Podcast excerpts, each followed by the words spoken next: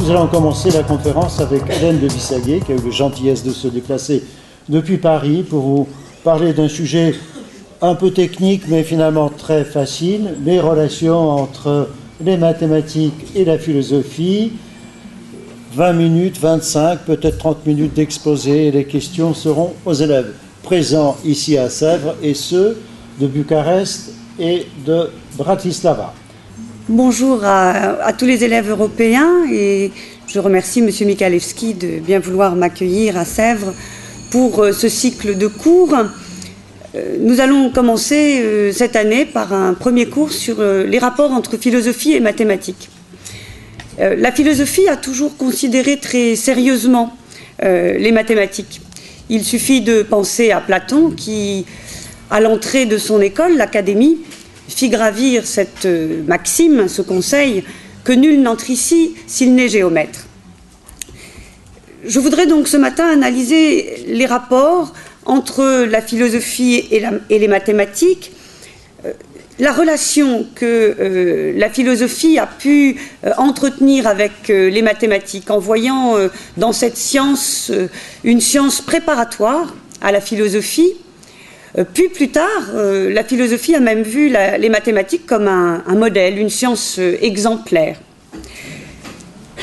La question qui dirigera un petit peu cette conférence est la suivante. Philosophie et mathématiques peuvent-elles nous faire appréhender le réel? Et cette question, je vais l'analyser à partir d'une citation, non pas d'un philosophe, mais d'un mathématicien, Einstein, qui disait ceci. Pour autant que les propositions de la mathématique se rapportent à la réalité, elles ne sont pas certaines, et pour autant qu'elles sont certaines, elles ne se rapportent pas à la réalité. C'est donc vraiment d'un point de vue philosophique, vous voyez que c'est la question à la fois de la certitude, de la vérité et de la réalité, hein, la question concernant la réalité, euh, que nous allons travailler ces rapports entre philosophie et mathématiques. Alors, dans un premier temps, je vais reprendre euh, la deuxième partie de la proposition d'Einstein. Les mathématiques, pour autant qu'elles sont certaines. Autrement dit, quelle est la vérité des mathématiques? Examinons d'abord leurs objets. Sur quoi porte le savoir mathématique? Ces objets, il faut d'abord dire que ce sont des idées. Des idées de l'esprit, des idées intellectuelles et abstraites, et non des réalités empiriques. Les nombres, les figures, sont des idées. En effet, le nombre, ce n'est pas un objet. On ne recompte pas le nombre dans l'expérience. Le nombre n'est pas non plus une qualité de l'objet. Un nombre est toujours, un, un objet est toujours lui-même unique on ne voit pas le 3 ou le 4 sur les objets comme on verrait leur couleur, leur, euh, euh, leur, matière, etc. Quant à la figure géométrique, elle est aussi une idée. Une figure, c'est un ensemble de points. Et le point géométriquement défini est ce qui n'a ni longueur, ni largeur, ni épaisseur. Autrement dit, dans la réalité, un point n'existe pas, une ligne n'existe pas, une figure géométrique n'existe pas. Nombre et figure sont donc bien de pures idées, qui intéressent donc l'intellect. On peut dire aussi que le raisonnement mathématique, la démonstration, est intellectuelle. Elle concerne bien l'esprit. Pour Platon, le raisonnement mathématique élève l'âme vers la vérité. Et dans la République, où il présente l'éducation euh, euh, de ceux qui vont devoir gouverner la cité, eh les mathématiques apparaissent comme une science essentielle, préparatoire à la philosophie, c'est-à-dire au summum de l'éducation, parce qu'elles permettent à l'âme de s'élever loin de l'expérience pour atteindre une connaissance purement intellectuelle. Elles, font naître l'esprit philosophique. Et elles sont, comme le, dira, euh, comme le conclura Platon dans La République, le prélude de l'ère qu'il faut apprendre. Il faut donc passer par les mathématiques, par l'étude de l'abstraction et de la démonstration mathématique pour pouvoir faire de la philosophie. Alors, quelle est la méthode des mathématiques? C'est ce que explique Kant dans la critique de la raison pure. Les mathématiques sont une science qui raisonne par construction de concepts, a priori. Que signifie construire un concept? Cela signifie représenter dans une figure par une intuition a priori, c'est-à-dire indépendante de toute expérience, le concept que l'on construit. Définir un triangle, par exemple, et à partir de là déduire ses propriétés, cela se fait dans une intuition pure, purement intellectuelle, ce que Kant appelle a priori. Kant prend un exemple. Si l'on mettait le philosophe devant la définition du triangle, une figure euh, à trois côtés qui, euh, par leur intersection, forment trois angles, eh bien le philosophe, en analysant euh, cette définition, ce concept, ne pourrait rien en déduire. Alors que le mathématicien va construire dans la pensée, dans une intuition, cette figure, et puis va prolonger un côté d'un triangle, et de là va faire une parallèle au côté opposé, va raisonner sur les langues, les angles, pardon, et de là pouvoir déduire que la somme des angles d'un triangle est égale à deux angles droits. Ainsi, les mathématiques sont les seules sciences qui peuvent apporter une preuve dite apodictique à leur raisonnement. Une preuve apodictique, c'est une preuve qui est affirmée de manière a priori, c'est-à-dire sans recours à l'expérience. La preuve est donc nécessaire. Elles sont les seules sciences, nous dit Kant, et donc à l'exclusion même de la philosophie, qui peuvent affirmer des connaissances dans des jugements synthétiques a priori, c'est-à-dire des jugements qui nous permettent d'étendre nos connaissances rationnelles.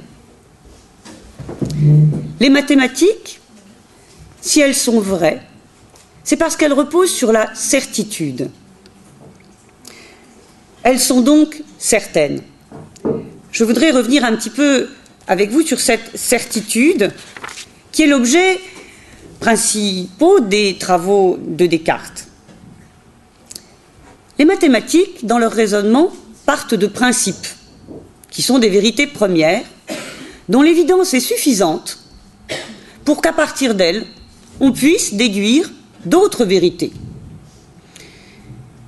Or, les évidences des premiers principes ne sont pas supposées, mais bien connues par intuition. Elles sont donc indémontrables et il n'est pas nécessaire de les démontrer. Leur clarté, leur simplicité pour leur raison, en un mot leur évidence, est suffisante. C'est le critère de leur certitude, c'est le critère de leur vérité. Et à partir de ces certitudes premières, il est possible de passer par déduction, à condition, et c'est une condition absolument nécessaire d'être méthodique, de passer donc d'évidences indubitables à d'autres évidences indubitables. Descartes nous dit que les mathématiques sont des sciences la plus certaines, je le cite, parce qu'elles sont les seules à porter sur un objet si pur et si simple qu'elles n'ont à faire absolument aucune supposition que l'expérience puisse rendre douteuse et qu'elles sont tout entières composées des conséquences à déduire rationnellement. C'est dans les règles pour la direction de l'esprit. Le géomètre n'a donc pas à s'alarmer de ne pas pouvoir démontrer les premiers principes, les premières vérités à partir desquelles il raisonne.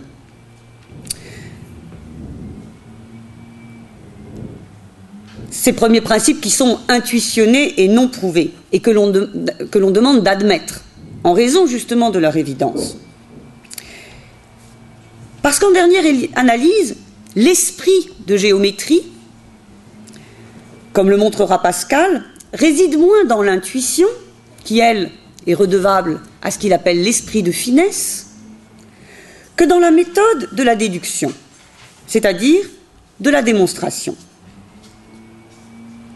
Ainsi, cette démonstration offre une cohérence rationnelle et nécessaire au fondement de la systématicité des mathématiques.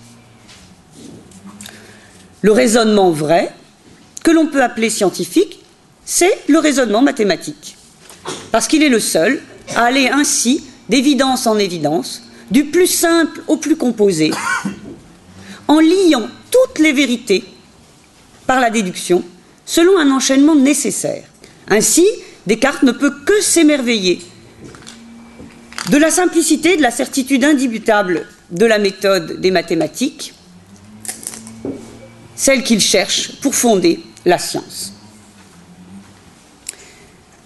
Si donc les mathématiques ont montré leur certitude, reprenons la proposition d'Einstein, se rapporte-t-elle à la réalité? Autrement dit, quelle est l'objectivité des mathématiques?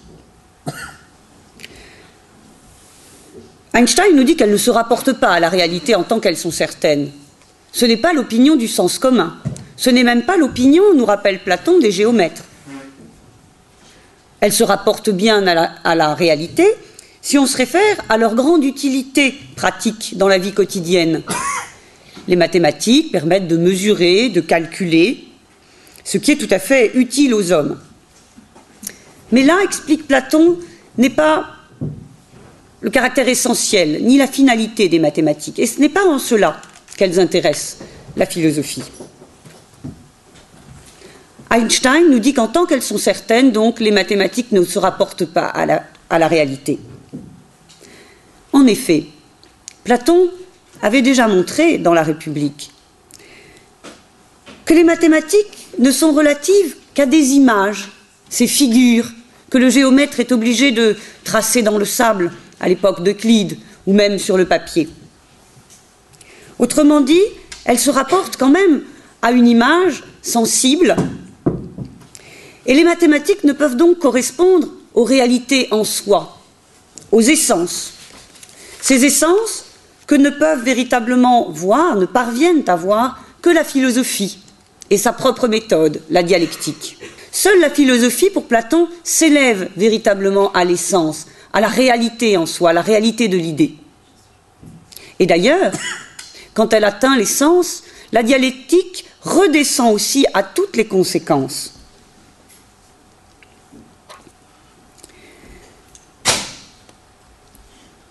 On peut dire aussi que les mathématiques ne se rapportent pas à la réalité, et je dirais avec Kant, grand bien leur face. Car il revient à la philosophie d'être limitée, elle, au champ de l'expérience possible. Toutes les vérités philosophiques se rapportent en dernière analyse au domaine de l'expérience, à des phénomènes que l'on peut rencontrer dans l'expérience, autrement dit à la réalité. La philosophie se rapporte nécessairement à la réalité empirique mais pas les mathématiques, qui, elles, sont capables d'aller au-delà de ce champ et de construire toujours de nouveaux concepts, purement a priori, purement intellectuels, qui ne se rapportent pas à la réalité. Et pourtant, en vertu de leur certitude que nous avons montrée, ce serait un rêve que les, mathématiques se rapportent bien à la réalité c'est le projet cartésien. Il faudrait que dans leur raisonnement déductif, les mathématiques puissent être universalisables à toute réalité, que l'on puisse appliquer cette déduction nécessaire à toute réalité. Ce projet, Descartes le forme déjà dans les règles pour la direction de l'esprit et, plus tard, dans le discours de la méthode.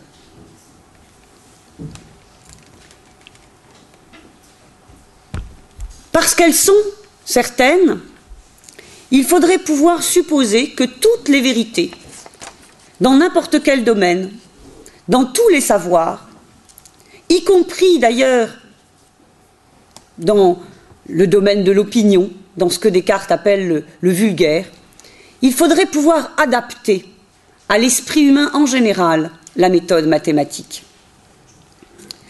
En partant de l'évidence indubitable du cogito, du je pense, il faudrait pouvoir déduire méthodiquement, comme en mathématiques, toutes les vérités, dont on postule qu'elles sont aussi nécessairement enchaînées que les vérités mathématiques, et qu'ainsi aucune vérité ne puisse rester ignorée. Mais il ne s'agit pas simplement d'imaginer comme dans un rêve que la science soit certaine sur le modèle des mathématiques. Il faut élever les mathématiques au rang de science universelle, qui, en vertu de son caractère prototypique, exemplaire, devient réellement la clé de toutes les autres sciences. Cette mathésis universalis, rêvée par Descartes, est rendue possible par la mise en œuvre de la géométrie algébrique, dont Descartes pose les principes dans sa géométrie. Par la méthode des coordonnées, dans un repère orthonormé, il devient possible de définir algébriquement n'importe quelle figure géométrique dans une fonction y égale f de x. Les lettres ou inconnues introduites dans le calcul algébrique pouvant représenter n'importe quelle valeur. La position d'un point, bien sûr, mais aussi une masse, un temps, un taux de croissance, une vitesse de sédimentation, etc.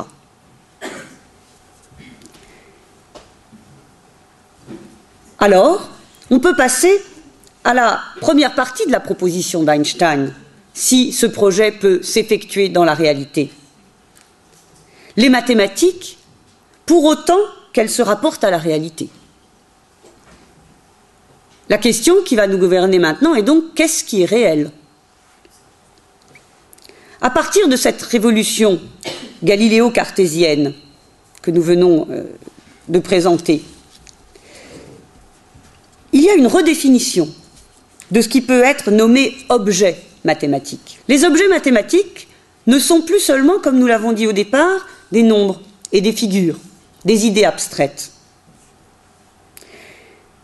Puisque désormais, n'importe quelle réalité, physique, voire mentale, dans la mesure où on peut en elle examiner de l'ordre et de la mesure, selon ce qu'en définit Descartes, n'importe quelle réalité, donc, peut être appelée un objet mathématique, un objet auquel on peut appliquer le raisonnement déductif et démonstratif des mathématiques. Ainsi, Galilée a pu écrire que le livre de la nature est écrit en langue mathématique. Et plus tard, Max Planck dira que est réel ce qu'on peut mesurer. Autrement dit, toute la réalité devient mathématique. Et l'on a pu voir au XVIIe siècle un philosophe comme Spinoza écrire même une éthique, un livre d'éthique, de, morale, en langage mathématique, selon l'ordre géométrique, nous dit Spinoza. C'est-à-dire que dans l'éthique de Spinoza, vous trouvez euh, euh, des théorèmes, des postulats, etc. Ajoutons que non seulement la science moderne est mathématique dans tous ces domaines, et que toute réalité est effectivement connue par le calcul, mise en équation, mais que la science calculante ne fait pas que donner raison de la réalité par le calcul. La science arraisonne le réel en le soumettant constamment non plus seulement à une représentation objective dans une équation, mais à une élaboration effective qui provoque le réel à répondre à l'efficacité que l'on peut attendre de lui dans nos prévisions calculantes. Par le calcul, nous, prévoyons que le réel pourra avoir tel et tel effet. Et nous sommons cette réalité de répondre à nos attentes et au fond de montrer la réalité, l'effectivité, l'efficacité que nous en attendons.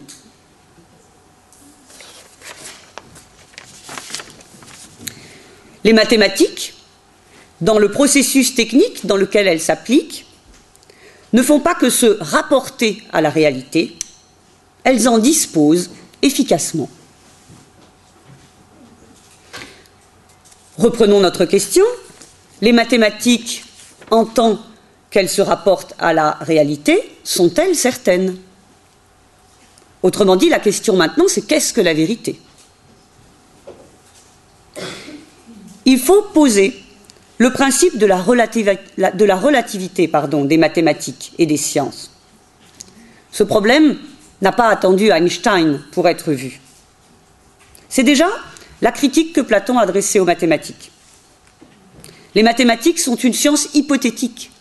Elles partent de principes, nous l'avons dit, définitions, axiomes, postulats, qui ne sont pas démontrés, dont la démonstration est remise à plus tard. Et c'est à partir de là que les mathématiques, de manière purement discursive, eh tirent leurs conclusions, mais sans rendre raison de leurs principes et démontrer ces hypothèses, ces évidences premières. C'est ce que d'Alembert, encore au XVIIIe siècle, dénoncera comme le scandale de la géométrie, que ce sur quoi elle repose n'est pas démontré. Au fond, on pose maintenant le problème du fondement de la connaissance. Si le savoir fondé par les mathématiques suppose une fondation qui ne peut être, elle, fondée. C'est tout ce qui est fondé sur elle, et donc toutes les sciences dont nous avons parlé, toutes les réalités, qui menacent de s'effondrer. Au XIXe siècle, des géomètres, des mathématiciens, Riemann, Lobachevsky, ont montré d'ailleurs que le postulat d'Euclide et toutes les conclusions qui y en étaient tirées n'étaient valables que dans l'espace plan de la géométrie euclidienne et que l'on pouvait faire d'autres postulats qui donnaient d'autres systèmes cohérents. Et la vérité n'est plus donc une certitude absolue, une évidence inébranlable, nécessaire, mais devient au fond la validité d'un système cohérent, qui est cohérent de manière interne, mais non pas absolument. Cela nous conduit à une dernière question. Il est indéniable, même en admettant la relativité des mathématiques a un domaine de définition prédéfini. Il est indéniable, dis-je, que les résultats de sciences mathématiques sont certaines, exactes. Mais la certitude est-elle le dernier mot de la vérité? Recouvre-t-elle la vérité du phénomène? La raison dernière, apportée par la démonstration mathématique et le calcul, délivre la pensée de l'effort de méditer, d'interroger le sens de la réalité phénoménale du monde et de l'existence humaine. D'où la phrase provocatrice de Heidegger. La science ne pense pas. Elle ne pense pas puisqu'elle calcule. Cela me conduit à la conclusion suivante. Quelles que soient les réponses certaines que les mathématiques apportent au questionnement sur le réel. Elle n'en épuise pas la vérité et laisse ainsi à la philosophie, mais on peut dire aussi au poète, à l'artiste, le soin et le souci d'en interpréter inépuisablement le sens. Je vous remercie. Merci Madame de Vissaguet. Euh, je voudrais euh, que cet exposé riche, dense et, très précis puisse être discuté euh, ici aussi bien à Sèvres qu'à Bucarest et Bratislava. Donc je suis Morgane Avelaneda et je suis en terminale littéraire au lycée Jean-Pierre Vernon de Sèvres. Et donc avec Jeanne, qui est aussi en terminale littéraire, euh, nous avons euh, un peu travaillé sur un, extrait de La République de Platon où il euh, bah, justement traite des mathématiques et où il a une vision assez critique de ces mathématiques en les plaçant entre guillemets en dessous de la philosophie parce que ça ne ça n'a pas la même valeur et ça dépend de choses qui sont donc peu claires comme vous l'avez dit tout à l'heure. nous avions enfin c'était un, un, extrait où il parlait des entre deux sortes de caractéristiques qu'il y avait dans les mathématiques. Oui. Euh, où il y avait donc la première avec euh, cette idée d'hypothèse qui n'était pas euh, prouvée au départ, avec lesquelles on ne remontait pas au principe, ce qui faisait que, comme vous venez de le dire, ça dépendait de quelque chose qui n'était pas forcément certain. Oui. Et puis, et donc que ça, quelque part, mettait en cause la vérité de ce à quoi on arrivait. Et puis, l'usage de figures et donc d'images pour visualiser ce sur quoi on réfléchit et qui n'est euh, pas la vérité, enfin qui n'est pas vrai, c'est pas ce sur quoi on réfléchit. Il dit le carré en soi, la diagonale en soi et pas l'image que l'on en fait. Oui. Et donc ces images vont obliger à se poser sur quelque chose de visible et non plus seulement sur l'idée. Votre lecture du texte de Platon est très précise euh, et tout à fait juste. C'est une science hypothético-déductive et c'est ce qui fonde la critique de Platon. Mais attention, euh, ne nous arrêtons pas non plus à cet aspect critique, car euh, Platon reconnaît dans les mathématiques une science quand même tout à fait préparatoire, essentielle à l'apprentissage de la philosophie, parce qu'elles apprennent l'abstraction, elles apprennent à contempler l'idée. Elles sont donc un apprentissage tout à fait essentiel dont on ne peut pas se passer. Bonjour, je m'appelle Jeanne Traon, je suis comme Morgane en terminale L2 au lycée de Sèvres. Euh, je voulais continuer sur ce texte de Platon qui est donc extrait de la République, euh, livre 6.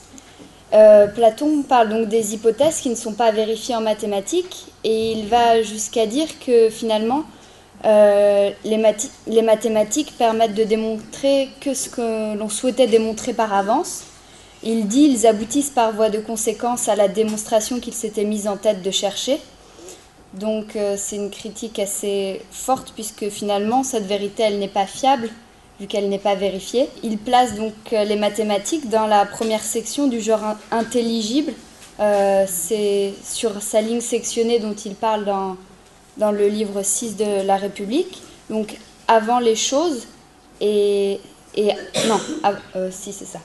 Euh, ah non, après les choses et avant les idées, euh, comme euh, intermédiaire entre la connaissance vraie, non, entre l'opinion et la connaissance vraie à laquelle tend la philosophie par la dialectique. C'était un peu contradictoire le fait que Platon dise que les mathématiques ne sont pas une vérité fiable vu qu'elles ne reposent, pas sur des, sur des hypothèses qui ne sont pas vérifiées la, critique de, Platon ne repose pas directement sur la question de la fiabilité. Votre lecture est, tout à fait juste.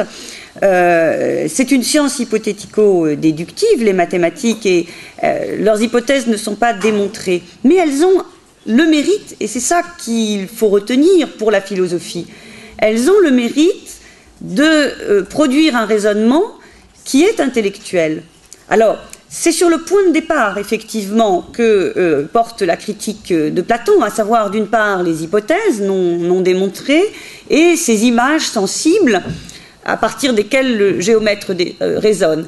Mais néanmoins, euh, les mathématiques permettent de s'abstraire de la croyance et de l'opinion, même si elles ne sont pas des sciences au sens le plus strict du terme, c'est-à-dire qui nous permettent de voir les sens, euh, l'essence en un seul mot, bien sûr, euh, les idées, euh, les essences. néanmoins, elles, ont déjà permis à l'esprit de quitter le sol de l'expérience sensible. on a quitté le domaine de la simple confiance dans la croyance et dans l'opinion. et donc, de ce point de vue-là, on peut quand même faire confiance aux mathématiques. Hein, vous parlez de fiabilité. On peut quand même leur faire confiance dans le fait qu'elles permettent de de, de, passer au-delà de la sensibilité, de la croyance en l'opinion, en l'expérience, et donc d'œuvrer intellectuellement, de raisonner intellectuellement. Hein. Et je pense que euh, du texte de Platon, il faut euh, davantage retenir que les mathématiques sont euh, du côté de l'intellect et au fond sont très proches des mathématiques. ce sont des, sciences voisines. L'une prépare à l'autre. Hein. Et l'une, enfin, les mathématiques sont considérées comme une étape tout à fait nécessaire et essentielle. On ne pourrait absolument pas s'en passer.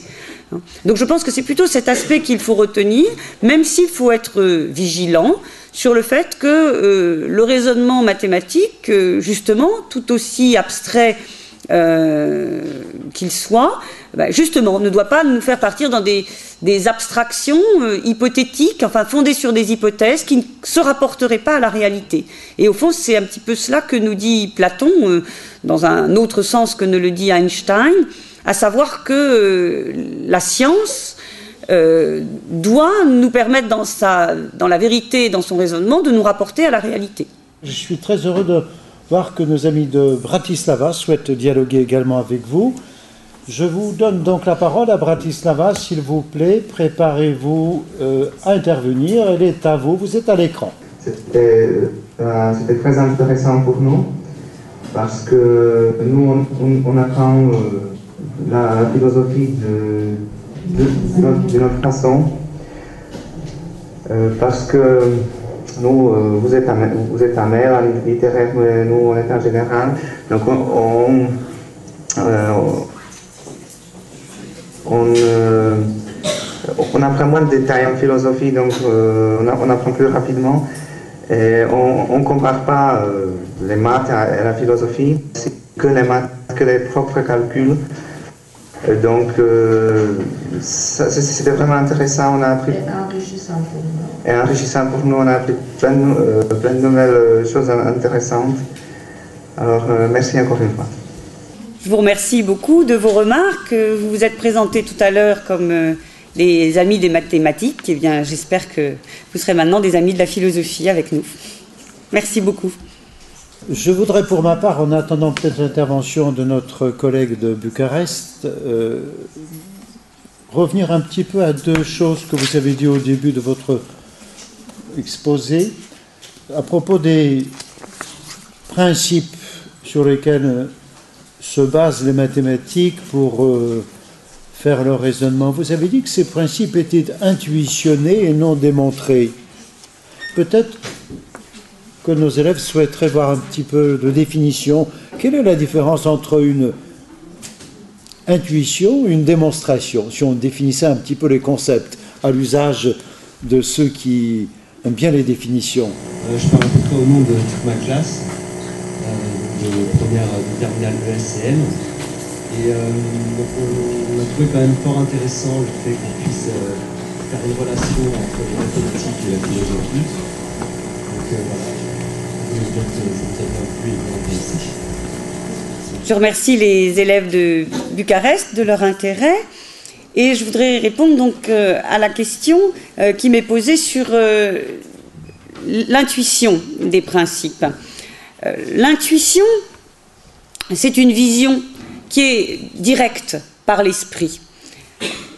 Ou plus exactement, c'est une vision directe qui peut être, telle que le décrit le travail et le définit Kant, qui peut être une, vision sensible, on peut parler d'une intuition sensible, mais on peut parler aussi d'une intuition euh, intellectuelle. C'est d'ailleurs le sens que l'on retient de l'intuition dans le sens commun, hein, quand on dit qu'on a une intuition sur, de, de, quelque chose. C'est-à-dire que c'est une vision immédiate et directe qui fait que l'on a déjà immédiatement euh, une connaissance euh, préalable de quelque chose avant de l'avoir euh, plus avant examiné. C'est la démonstration, justement, à la différence de cette vision directe, qui permettra une connaissance plus approfondie, plus fondée de ce que l'on a vu immédiatement. Avec, Kant, euh, ce qui est justement euh, intéressant dans son analyse des mathématiques, c'est qu'il nous dit que euh, les mathématiques sont la seule science qui construisent leurs concepts dans une intuition pure. C'est-à-dire qu'à la différence de Platon, Kant voit bien que euh, la figure tracée par le géomètre n'est pas du tout euh, relative à une intuition sensible, c'est-à-dire à une vision sensible de la figure. Car la figure, elle est déjà, euh, elle est vue dans une intuition intellectuelle, dans une intuition pure. C'est-à-dire que la figure, c'est déjà un schéma, c'est déjà une synthèse. le triangle que je dessine, c'est déjà une synthèse de tous les triangles possibles. Et au fond, euh, le dessinant, le géomètre euh, fait totalement abstraction des qualités particulières du triangle qu'il dessine. Il n'a pas besoin d'une mesure précise des angles, il n'a même pas besoin euh, nécessairement de la mesure des côtés. il peut raisonner à partir d'un triangle qui est une simple figure schématique. Et c'est intuitivement qu'il va euh, trouver les moyens de, raisonner et de, par exemple, déduire une, propriété, comme je vous l'ai montré tout à l'heure, euh, par exemple, à partir de la définition du, triangle, du concept euh, construit intuitivement, de déduire la propriété selon laquelle la somme des angles du triangle est égale à, à 180 degrés. Donc la démonstration, c'est une opération qui est donc médiatisée par la réflexion de l'esprit, alors que l'intuition est donc immédiate et directe. Mais il est tout à fait possible, comme nous le montre Kant, euh, que l'intuition soit elle-même intellectuelle, qu'elle soit pure, qu'elle ne soit pas empirique. En cela, il se distingue de, Platon, pour qui, mais attention, hein, si vous avez un petit peu analysé euh, la ligne sectionnée dans la République, euh, l'image, elle est déjà une image intellectuelle. Platon le dit lui-même. Hein, c'est pas une image sensible, c'est pas l'ombre au fond de la caverne, c'est déjà une image qui est en dehors, euh, dans le ciel euh, déjà pur des idées. Est-ce que votre sujet, les mathématiques et la philosophie, deux démarches euh, en somme rigoureuses mais différentes, parce qu'elles ne s'adressent peut-être pas tout à fait de la même manière à la réalité, est-ce que ces deux démarches, mathématiques et philosophiques, vous paraissent correspondre à ce que Pascal vise par la distinction entre l'esprit de géométrie et l'esprit de finesse. Est-ce qu'on pourrait risquer cette analogie, ce parallèle, et dire que les mathématiques procèdent en somme comme procède l'esprit de géométrie, et la philosophie, nous ne nous sommes pas trop attardés sur la dialectique platonicienne, mais en général, est-ce que la philosophie ne serait pas du côté de ce que Pascal appelle la finesse? L'esprit de finesse. Accepteriez-vous ce parallèle? Et jusqu'à quel point? Mais auparavant, je voudrais donner la parole à nos amis de Bucarest, à Christine Coste et à ses élèves qui ont préparé une nouvelle question. Oui, bonjour. Euh, pourriez-vous préciser euh, le paradoxe d'Einstein en fait euh, dans votre explication? D'abord la question sur Pascal il n'y a pas de philosophie sans cet esprit de finesse euh, dont parle Pascal, qui est justement cette euh, faculté hein, euh, de l'esprit, justement, de pouvoir saisir intuitivement la vérité, c'est-à-dire de pouvoir saisir l'évidence et de la reconnaître, quelle que soit au fond la forme qu'elle peut avoir. néanmoins, je ne sais pas jusqu'où on pourrait dissocier euh, autant pour le géomètre que pour le mathématicien, ces deux esprits. Je pense que pour Pascal, ces deux esprits doivent être conjoints. Et hum, je pense qu'on les trouve tous les deux, l'esprit de finesse et l'esprit de géométrie, euh, en philosophie et euh, en mathématiques, car L'argumentation euh, philosophique, euh, vous avez évoqué la dialectique, l'argumentation, le raisonnement euh, philosophique est évidemment aussi essentiel que, que l'évidence de la vérité. L'évidence de la vérité ne peut pas se suffire à elle-même, il faut qu'elle puisse être analysée, expliquée, justifiée, fondée en raison, et on fait donc appel aussi au, au raisonnement et à cet esprit de géométrie. Et à l'inverse, on l'a montré, évidemment, le mathématicien a besoin d'un esprit de finesse, puisqu'il lui faut, d'une manière ou d'une autre, admettre des évidences premières au départ de ces déductions. Alors à propos d'Einstein, si je peux répondre euh, très rapidement, le paradoxe, c'est évidemment ce paradoxe entre euh, certitude et, compréhension de la réalité. Au fond, est-ce que c'est dans la certitude elle-même, dans l'accès à la certitude, que peut nécessairement être fondé un rapport vrai à la, réalité? C'est problématique. Euh, la réponse d'Einstein euh, en tant que mathématicien, c'est celle de la relativité euh, des sciences, la relativité des mathématiques et des sciences. Mais au fond, ce que j'ai voulu montrer à la fin, c'est que cette relativité, qui permet quand même aussi de, bah, relativiser aussi la prééminence des mathématiques, cette relativité, au fond, ne change pas totalement le problème. Le problème, c'est que euh, même relative à un système cohérent, les mathématiques cherchent euh, une vérité qui soit exacte. le problème de l'exactitude, de la mise en équation du réel, c'est qu'elle euh, nous offre une solution à la question qu'est-ce que le réel, mais c'est une solution qui peut-être n'est pas suffisante pour, pour tirer, pour puiser tout le sens, toute la signification que euh, la réalité nous offre à penser. Et c'est là peut-être que le philosophe doit euh, euh, venir, je dirais, compléter le travail du mathématicien. D'une façon ou d'une autre, il ne s'agit pas d'opposer ces deux, ces deux sciences. Hein. Emmanuel Kant dit qu'elles doivent se tenir la main de manière fraternelle pour justement nous permettre d'expliquer le réel et la nature. Voilà, j'espère que j'ai répondu très, très rapidement quand même à, deux très amples questions.